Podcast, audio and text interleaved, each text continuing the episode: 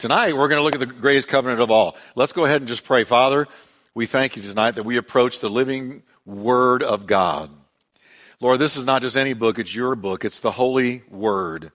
You gave us this book to guide us, to correct us, to discipline us, to illuminate us, to enlighten us, to direct us to your Son, Jesus Christ. And Lord, tonight we pray that you will bring your word alive. And Lord, as we look at this last evening on the covenants, and we look at the last two covenants, I pray, Lord, that you will open our eyes to the beauty and the continuity of the Word of God, how it's connected from Genesis to Revelation. Show us, Lord. Help us to get it and to understand it. Now, would you breathe a prayer, church, and just say, Lord, speak to me tonight. I receive the engrafted word in Jesus' name. Amen. Now, before you're seated, has anybody, do you guys back there, to put on the screen, anybody working the screen back there? Do you have ready for me my blog address? Do you have the blog address that you could put up there real quickly? Because I want all of you to know how to follow me. I blog about twice a week, and I want you to have this.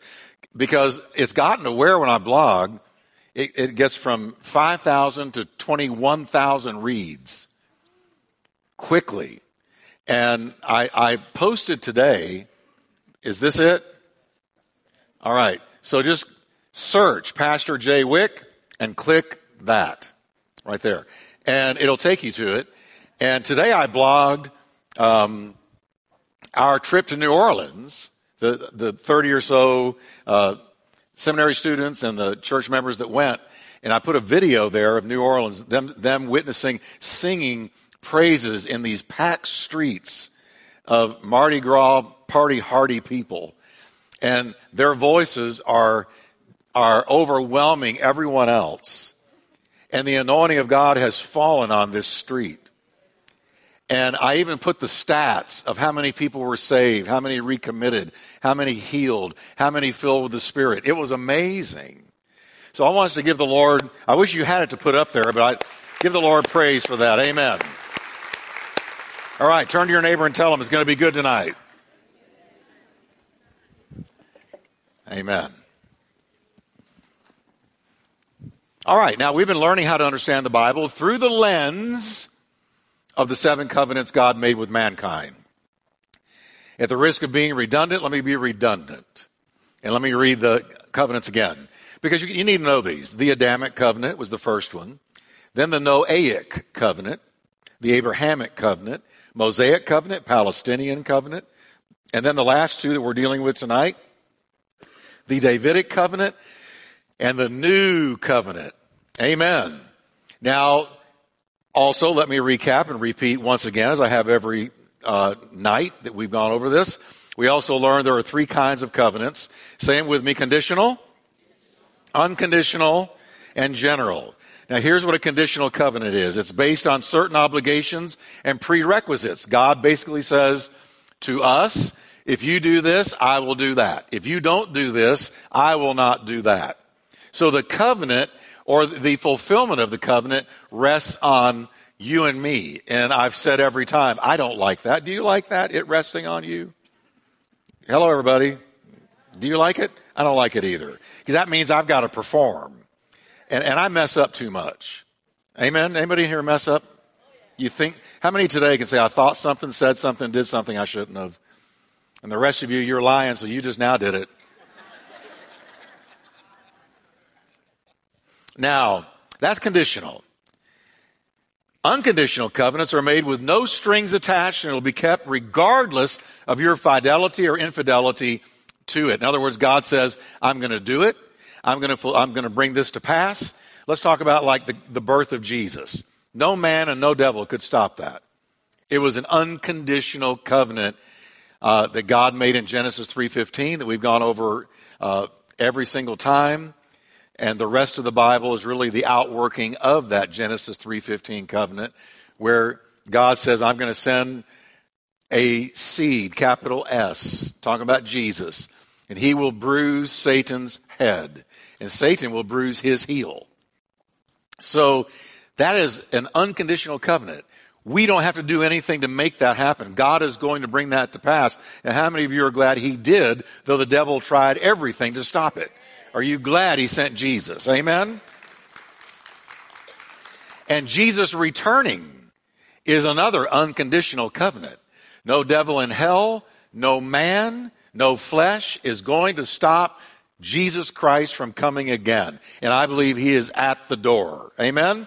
That's an unconditional covenant. Now, general covenants are not specific to any one people group, and they can involve a wide range of people.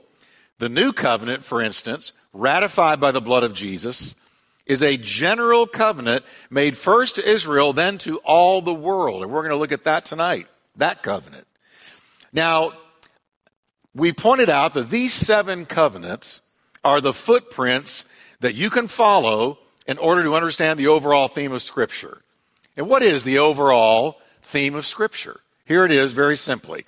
The coming of Jesus Christ to the earth, his death on the cross, his resurrection, his departure back to heaven, and the certainty of his second return. In other words, everybody, the Bible, stem to stern, cover to cover, Genesis to Revelation, is all about Jesus. It's about Jesus. Now, with each covenant, the bottom line theme of the Bible comes more into view. The coming of Jesus Christ to live that sinless life, die for our sins, and rise from the dead. That's the theme. And in doing that, Jesus would deal a crushing death blow to the devil's head. When Jesus' blood was shed, it ruined Satan's weaponry. He lost death, he lost hell, and he lost the grave for everybody who puts their faith in him. If you have put your faith in Jesus, you're not going to die. You're going to live forever. Your body will die unless he comes back while you're still alive. But you will live forever. Your soul is going to live forever in what Jesus and the Bible calls eternal life. So he destroyed death. He destroyed hell. If you put your faith in Christ, you're never going to go to hell. You're going to go to heaven. And he destroyed the grave. If you put your faith in Christ, though you might be put into a grave, you're coming out. You're going to come out one day. Amen? So this time we're going to look at the last two covenants, the Davidic covenant and the new covenant. Now, the Davidic covenant is an unconditional covenant, and it's found in 2 Samuel 7, 11 to 16. I love reading it because it's just powerful what God says here. I want you to follow very carefully with me because the Lord is going to say some powerful, arresting things as he speaks now. It says, the Lord declares to you, now this is David being addressed, that the Lord himself will establish a house for you. When your days are over, David, and you rest with your ancestors, I will raise up your offspring to succeed you, your own flesh and blood, and I will establish his kingdom. He's talking primarily here about Solomon. Solomon, the one that was king after David, is the one who will build a house for my name. You remember, everybody, that David wanted to build God a house, and God said, you've been a man of war, you have shed so much blood. It's not you that I'm choosing to build me a house. It will be your son. So Solomon was chosen to build the temple, and he built the incredible, massive, spectacular Solomonic temple that when it was finally dedicated, the power of God fell so strongly upon the temple that nobody in there could stand. They all hit the ground under the power of God. So that's what he's talking about here. Solomon is the one who will build a house for my name. And I will establish the throne. Now watch carefully here, because God is shifting gears in these next few words. I will establish the throne of his kingdom for how long? Forever. Now wait a minute, Solomon can't live forever, right? But here there is a promise. This is the Davidic covenant. God is making a promise. David, your kingdom is going to be an everlasting, eternal kingdom.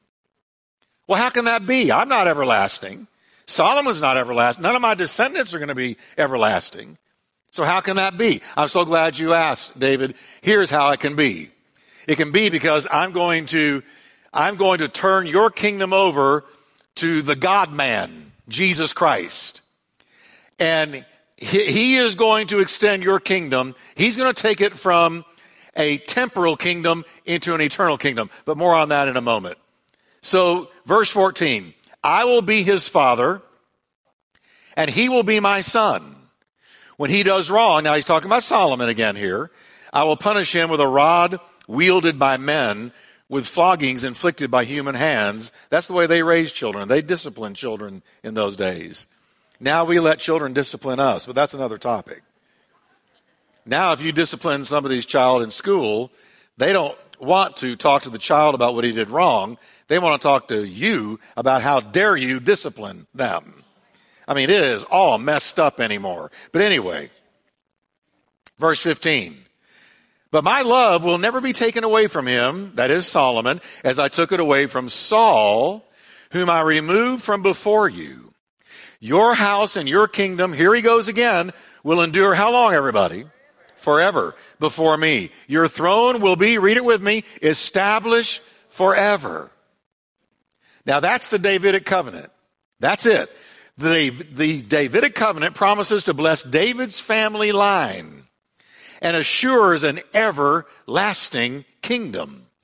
Now, you'll remember that when the angel appeared to Mary to announce to her that she was going to conceive by the Holy Spirit and she had been chosen to bring Messiah into the world. You remember that?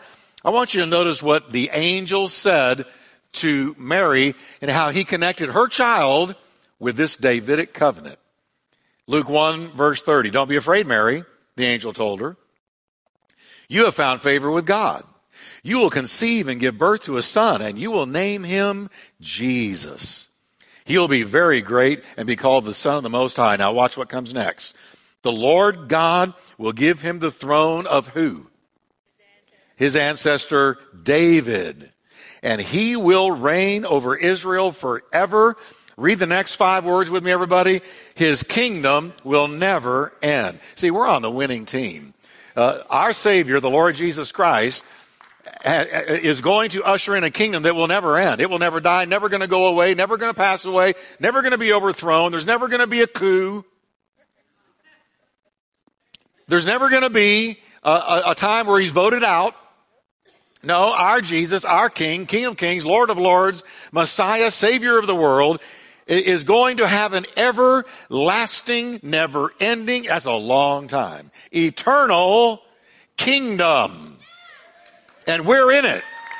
We're going to be in it, all right? So when he said this to, when the angel said this to Mary, she knew exactly what he meant because she had been raised in Judaism. She'd been to the synagogue. She knew what the covenant with David had been. So now she gets an insight. The child that God has favored me to bring into the world is the one who's going to grab the baton of the Davidic kingdom, the Davidic covenant, and carry it into eternity. Amen? Now, many in Jesus' day recognized that he was indeed the fulfillment of the Davidic covenant. Mark 10:47, remember blind Bartimaeus? When Bartimaeus heard that Jesus of Nazareth was nearby, he began to shout. What did he shout? Let's shout it together. Jesus, who? Son of David. Have mercy on me. Man, this blind man had an insight. He said, I've connected the dots. I believe he can heal me because I believe he's the one God has chosen to carry the Davidic kingdom on into eternity. This is no normal man. This is a God man, all God, all man, supernatural. He's God's Messiah. He's God wrapped in skin, God wrapped in flesh. Now through Jesus, the kingdom of David would take on its eternal dimension. Amen. Isn't that powerful? So once again, as we look at the Davidic kingdom, the Davidic covenant, we see the footprint of God's eternal plan, first revealed in Genesis 3:15. Moving forward now with the Davidic covenant. So let me again recap what these covenants essentially stood for. In the Adamic covenant, the seed capital S, Jesus Christ, is promised, who will defeat Satan by bruising his head or delivering to him a death blow. That's the Adamic covenant.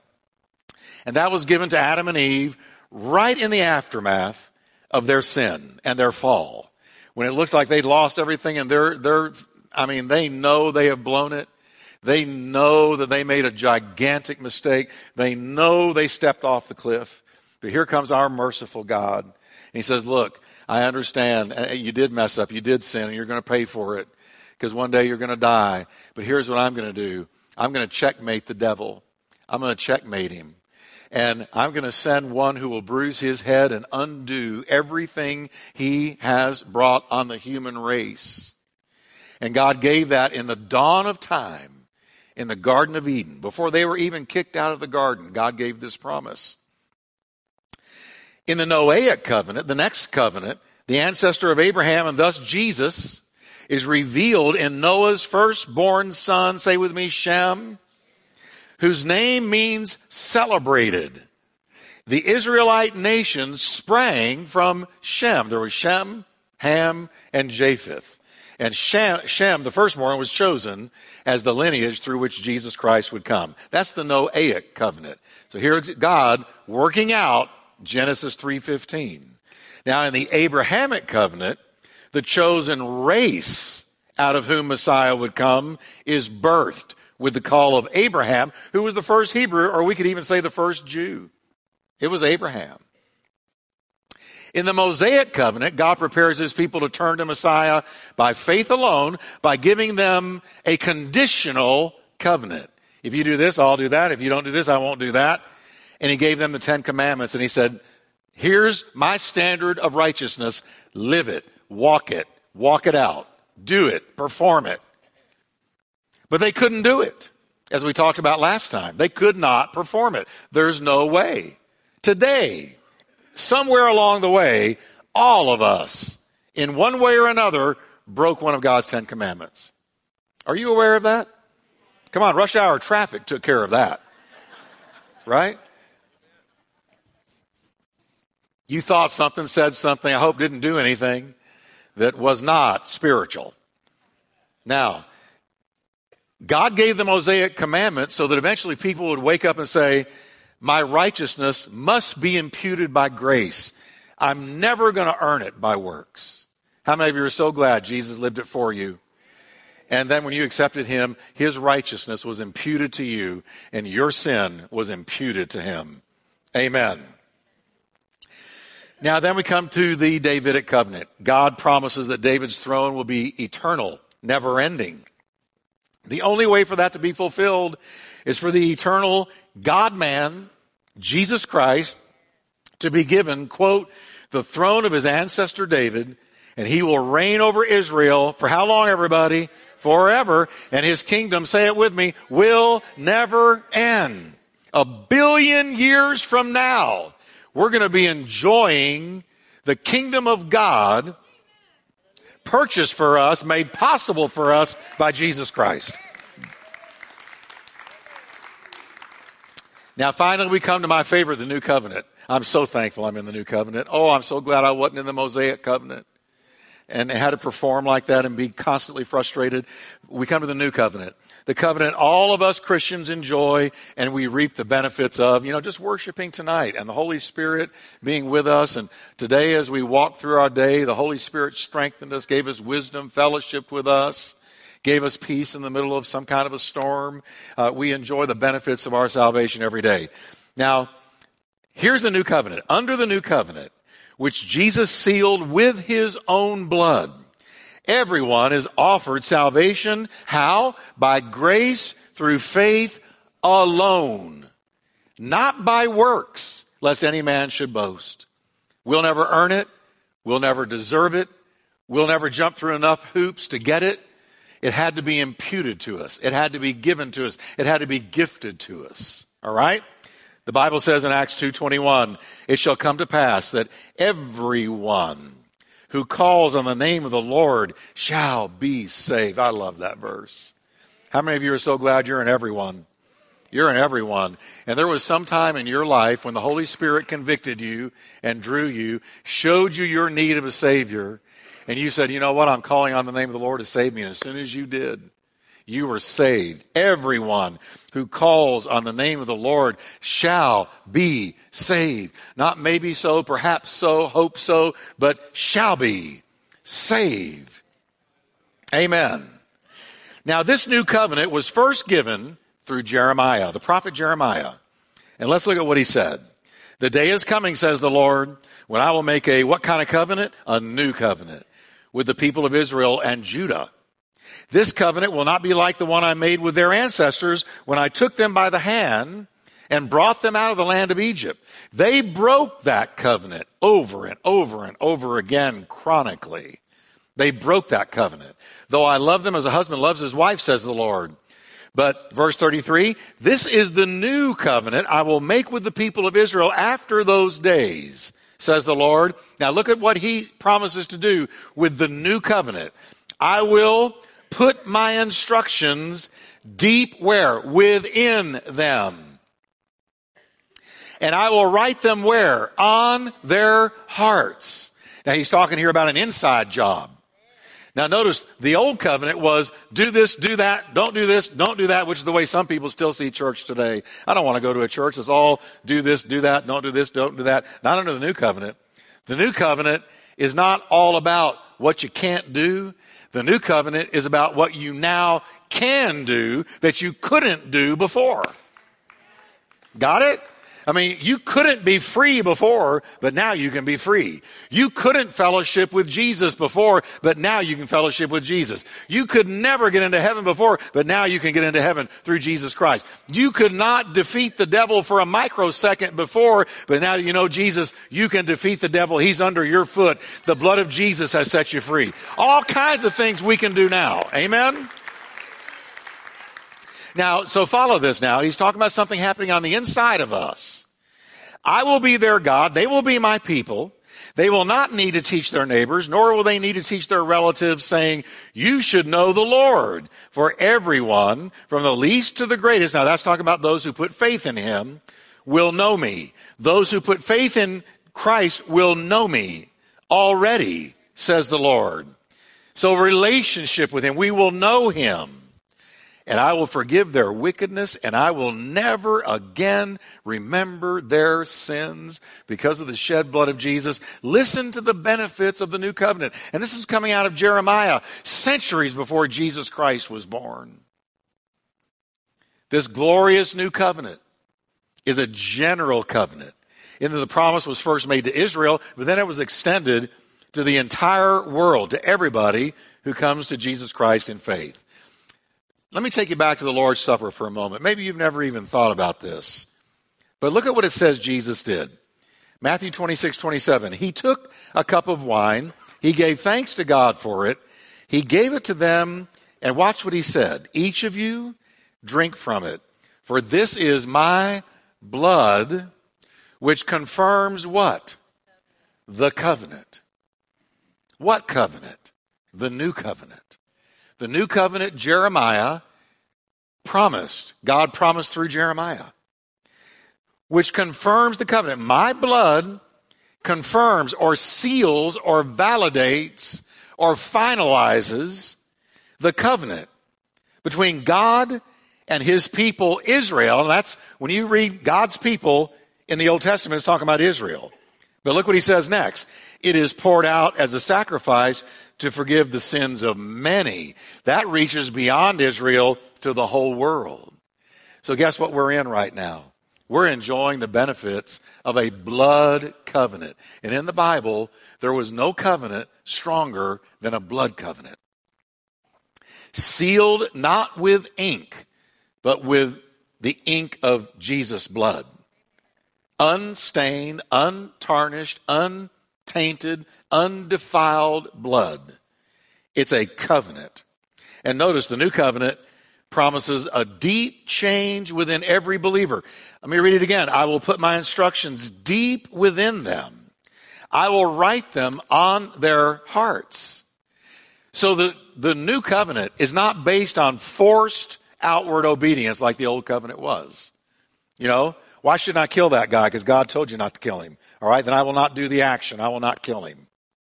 But the new covenant puts in you a brand new nature where you don't want to kill him, where you walk in love, where you walk in grace and in forgiveness and mercy.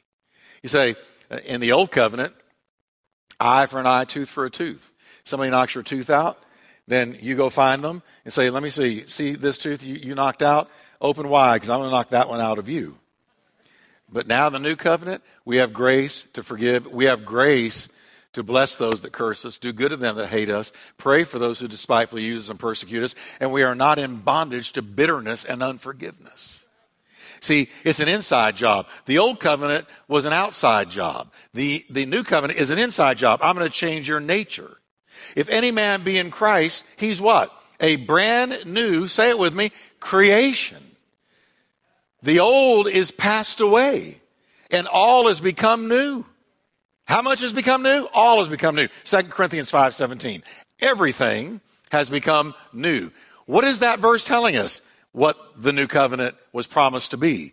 That in the new covenant, when we say, Jesus, I trust you, then God sends his spirit to live inside of us, and he writes his law on our heart. In other words, we get a brand new nature that wants to please God. How many of you love it when you know you're pleasing God? And how many of you hurt when you know that you didn't please him? Come on. That's what the new nature is like. We care what he thinks. We care about our relationship with God. It matters to us if we do something that breaks that relationship. We want to repent and get it right because we've got a new nature and he has written his law, his will on our hearts deep down. Amen. So everybody say, I'm changed. See, something has happened to you that no psychiatrist or psychologist could ever bring to pass, ever do. And I'm not against counseling, but you can't counsel somebody into a new nature. You can't counsel somebody into being set free from sin. You can't counsel Listen, I know, before I got saved, I was in more psychologists and counselors' offices than I care to tell you. My parents trying to get me fixed, trying to get me right, but nothing worked. Until I looked up by faith and said, Jesus, I've heard the gospel and I'm asking you to come into my heart. And when I did, in a microsecond, Jesus did what years of counselors never even began to accomplish. Everybody say a new nature. That's the promise of the new covenant. Can we just lift our hands and thank Jesus for that new covenant? Lord, right now we bless you and we thank you and we praise you. That you cared enough, Lord, to send the Holy Spirit to live inside of us. And now you've given us a brand new nature. We're not the people we used to be. We're not who we want to be, Lord, but we're not who we used to be. For day by day, faith by faith, day by day, glory to glory, faith to faith, we're being changed. And Lord, we thank you for it. Thank you for it. Give the Lord a hand of praise tonight.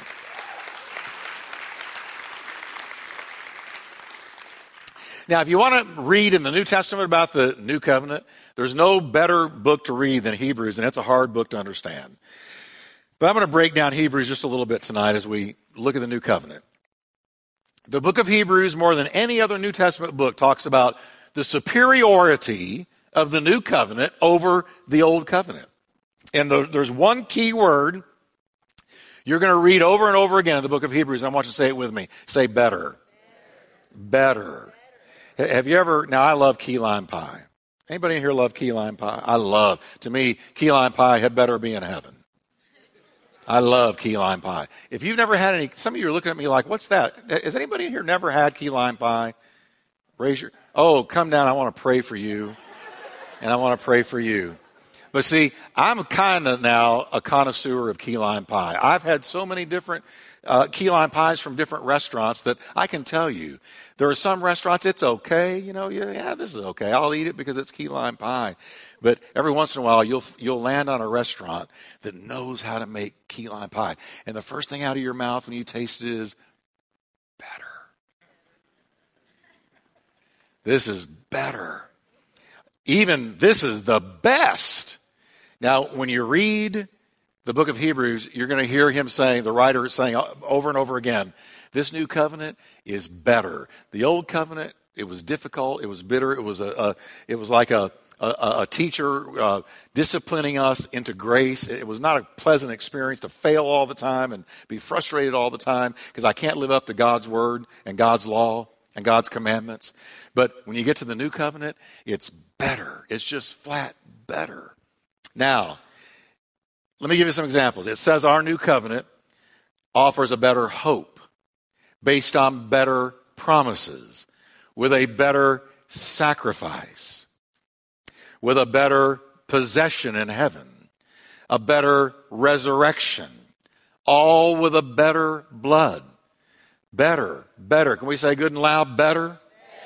Better. The covenant that we're living in right now is better than any other. Anything that God brought in the Old Testament, we're in a better covenant. Now, Hebrews says, but in fact, the ministry that Jesus has received is as superior to theirs as the covenant on which he is mediator is superior to the old one, since the new covenant is established on better promises. Verse 7, for if there had been nothing wrong with the first covenant, no place would have been sought for another. But God found fault with the people and said, the days are coming, declares the Lord, when I will make a new covenant with the people of Israel and with the people of Judah. So God promised, I will make a new covenant. Now, why did God find fault with the people? Because they couldn't obey it. So God found fault with the people. They couldn't obey it. But now God promised, all right, since you can't obey it, I'm going to give you a new covenant. So the new covenant is a better covenant with better promises. Now, let me just share with you a few ways it's better. The old covenant failed being weak through the flesh. Why weren't we able to obey the commandments God gave? Because our flesh was too weak. What did Jesus say? The spirit is willing, but the flesh is so weak. Amen? It says in Romans 8:3, the law of Moses was unable to save us because of the weakness of our sinful nature. So God did what the law could not do. He sent his own son in a body like the bodies we sinners have. And in that body, God declared an end to sin's control over us by giving his son as a sacrifice for our sins. So the law of Moses couldn't save us because we were weak. We were too weak to obey it because we have fallen natures. Let me tell you something. I wish I could tell the whole country of America. I'm telling a lot of them through radio, but I wish I could tell the whole country, you're in sin. You need a Savior. You're not okay. The old book, I'm okay, you're okay. No, you're not okay. We're not okay without a Savior. We need a Savior. Why? Because what God requires for righteousness, we can't do. The commandments fail because of the weakness of our flesh. Okay? So the old covenant failed being weak through the flesh, but the new covenant doesn't fail because it doesn't depend on our flesh. But when we put our faith in Christ, then his righteousness, again, is imputed to us. It's reckoned to our spiritual account. Amen. Now here's another way that the new covenant is better. The law did not provide a way of justification by faith, but the new covenant does. Listen to Hebrews 7:19. For the law made nothing perfect. On the other hand, there is the bringing in of a better hope. There's that word better.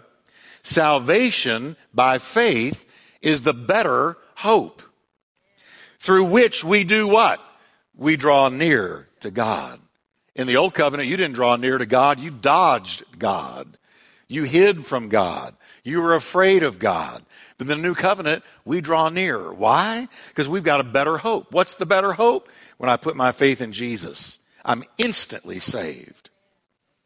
And I'm as righteous as he is in the eyes of God. Can you believe that? I mean, you may not feel that way, but it's true. It's an old illustration. I use it many times.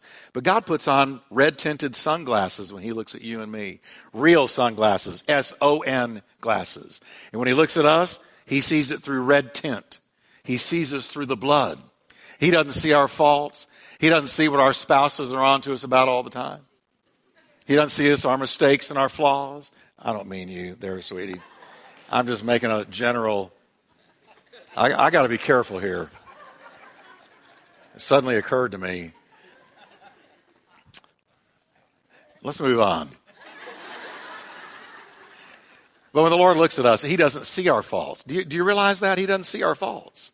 No, he doesn't see all the shortcomings, the anger problems, the different issues that we might be dealing with. No, he's got on those sunglasses, S-O-N glasses, red tinted. So when he looks at this sanctuary right now, looks across this congregation, he has on red tinted sunglasses. Unless you're not a Christian, then it's no longer red. You're not covered in the blood.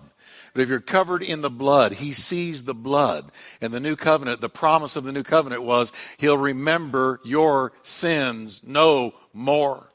Can I tell you something that's impossible with God? We say there's nothing impossible with God. Yes, there is. He cannot remember your sins.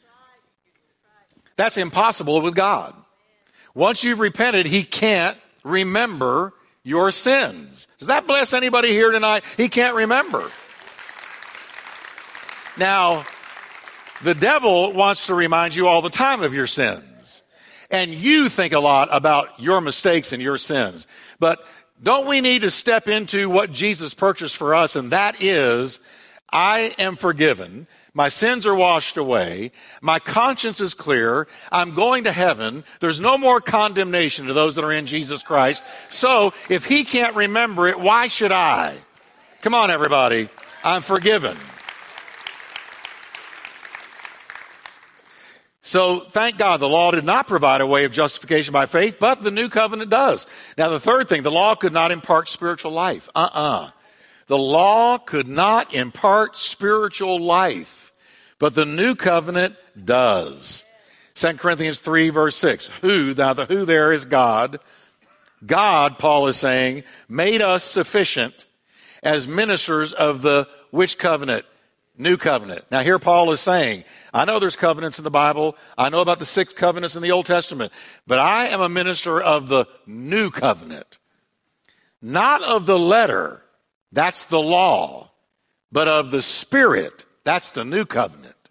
For the letter does what to people? Kills. But the spirit does what?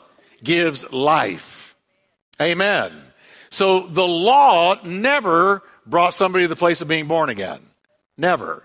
The law didn't bring spiritual life. The law magnified the sinfulness of our sin and showed us how badly we needed a Savior. But the new covenant says, hey, when you repent and come to Jesus Christ, I'm gonna pour life onto you. He that has the Son, Jesus said, has life. But he that has not the Son has not the life, but the wrath of God abides on him. Amen. So are you thankful for life tonight? Aren't you glad that God made you alive? Come on, are you alive tonight? Now, let me give you a couple of other examples of how the new covenant's better. Here's another one. The law was a conditional covenant with frightening penalties for disobedience, whereas the new covenant is based on God's unconditional promises, and it's driven by his own initiative, not ours. Now look at what Hebrews 8:10 says. For this is the covenant that I will make with the house of Israel after those days, says the Lord. I'll put my laws in their mind. We read this a little while ago. Here it is again. I'll put my laws in their mind and write them on their hearts, and I will be their God, and they shall be my people. So no longer are you under a conditional covenant where every single day you feel like God's wrath is on you. Isn't that a terrible way to live? Wake up just feeling like God's mad at you. His wrath is... I wake up every day and I just say, thank you, Jesus, for the blood. Because of the blood, I can come boldly into your presence and I have fellowship with you and there's no more condemnation. And that means I have peace. Because when I make peace with God, I experience the peace of God. And I live in the peace of God. Do you live in the peace of God? Some days all kinds of things come against us, don't they? I mean, people do us wrong, do us dirty. People let us down. Things don't go our way. I had a day like that this week. Nothing went my way. I just was feeling like I'm going to go back into my room and shut the door and get out of bed again and try it over again. Because nothing was going my way. You have days like that. But it's such a blessing to know that you can stop, you can pause, and you can give it to the Lord. You can cast all of your cares upon him, whatever it is that's wearing on you, and the peace of God, which passes all understanding, it will guard over your heart and mind through Jesus Christ. And I did that, and things turned. So I'm just saying, the peace has been purchased for us by Jesus. We need to take advantage of it. Amen? We need to take advantage of it.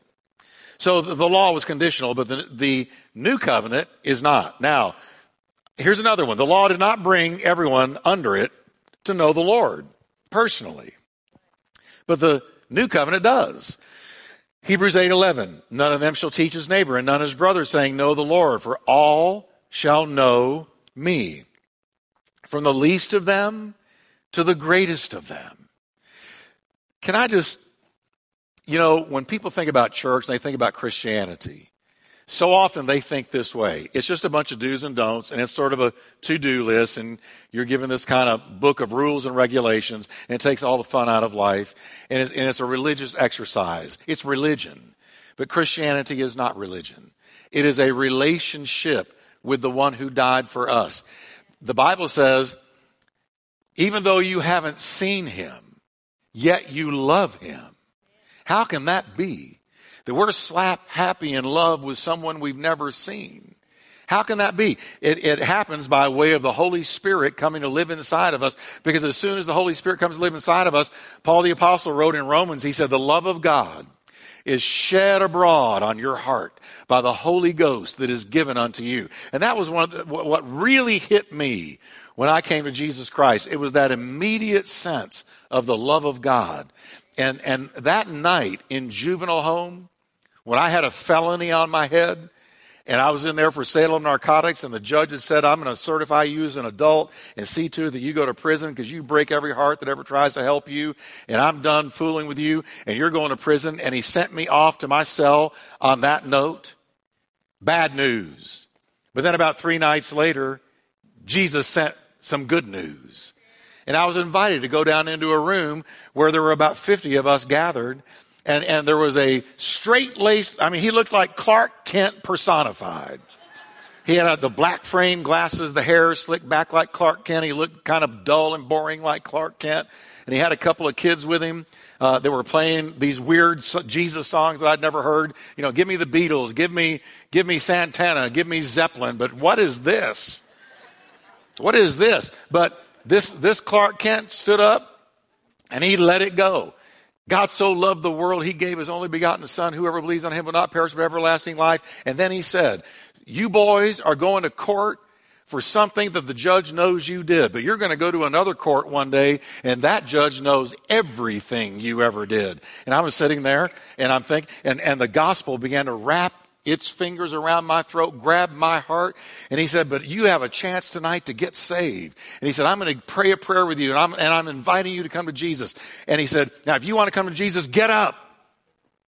Get up. I looked around. Nobody was getting up, so I wasn't going to get up. So they closed their guitar cases. He looked kind of dejected. He was walking out the door, and suddenly I got up. But I'm going to tell you, I got up not by might, not by power, but by the Spirit of the Lord I got up. And I walked quickly to him, and I tapped him on the back, and he turned around, and I got out this much. Sir, I would like to. That's all I said. Sir, I would like to.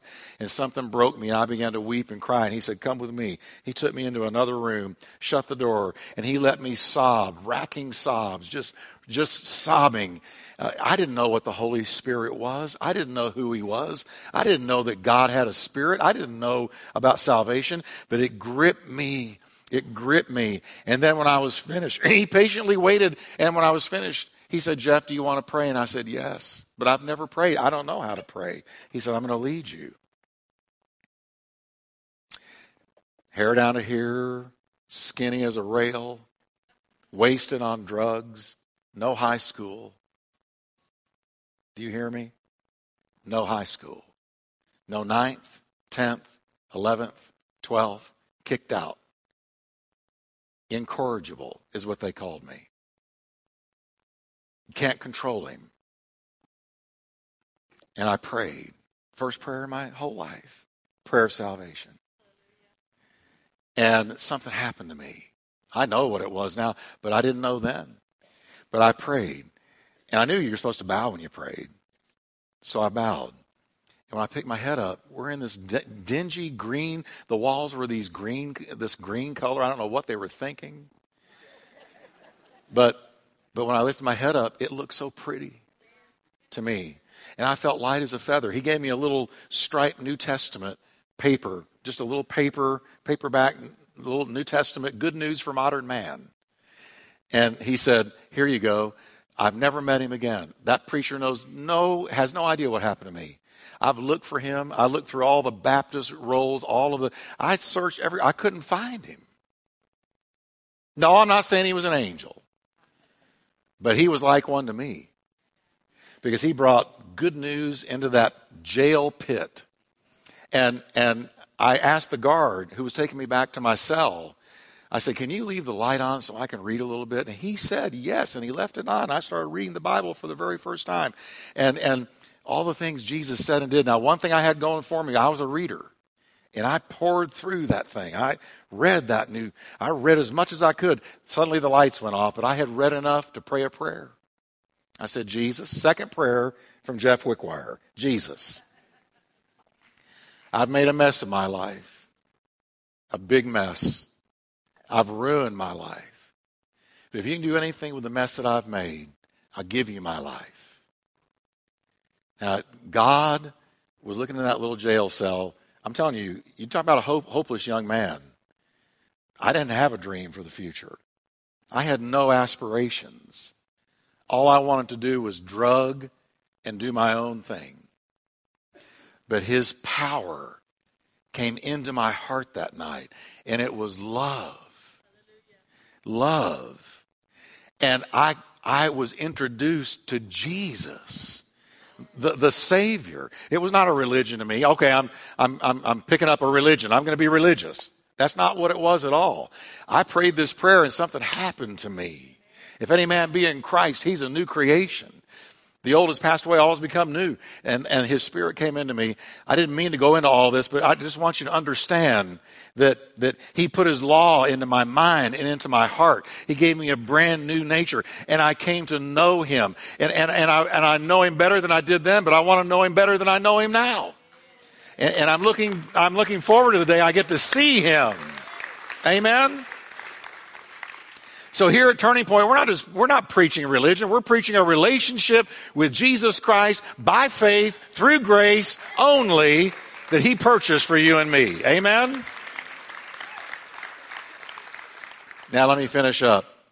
The last thing I want to mention. Here's another comparison to the two, Old and New Covenant. The law kept worshipers at a distance from God because of his holiness and their sinfulness. Whereas the New Covenant invites us to do what? Draw near. Now, let me just show you, regarding this distance or closeness to God, let me show you the comparison the Bible makes. The Old Covenant, here's the way it was. You have not had to stand face to face with terror. This is talking about God and human beings. You haven't had to stand face to face with terror, flaming fire, gloom, darkness, and a terrible storm, as the Israelites did at Mount Sinai when God gave them his laws. For there was an awesome trumpet blast and a voice with a message so terrible that the people begged God to stop speaking. They staggered back under God's command that if even an animal touched the mountain, it must die. Moses himself was so frightened at the sight that he shook with terrible fear. That's the Old Covenant God. All right? And that was when God was giving them the Ten Commandments. He called them to approach the mountain, and all these things, lightning, thundering, a trumpet blast. I mean, it was spooky stuff. That's the Old Covenant. And so they kept their distance. Here's the New Covenant. But you, turn to your neighbor and say, that's you.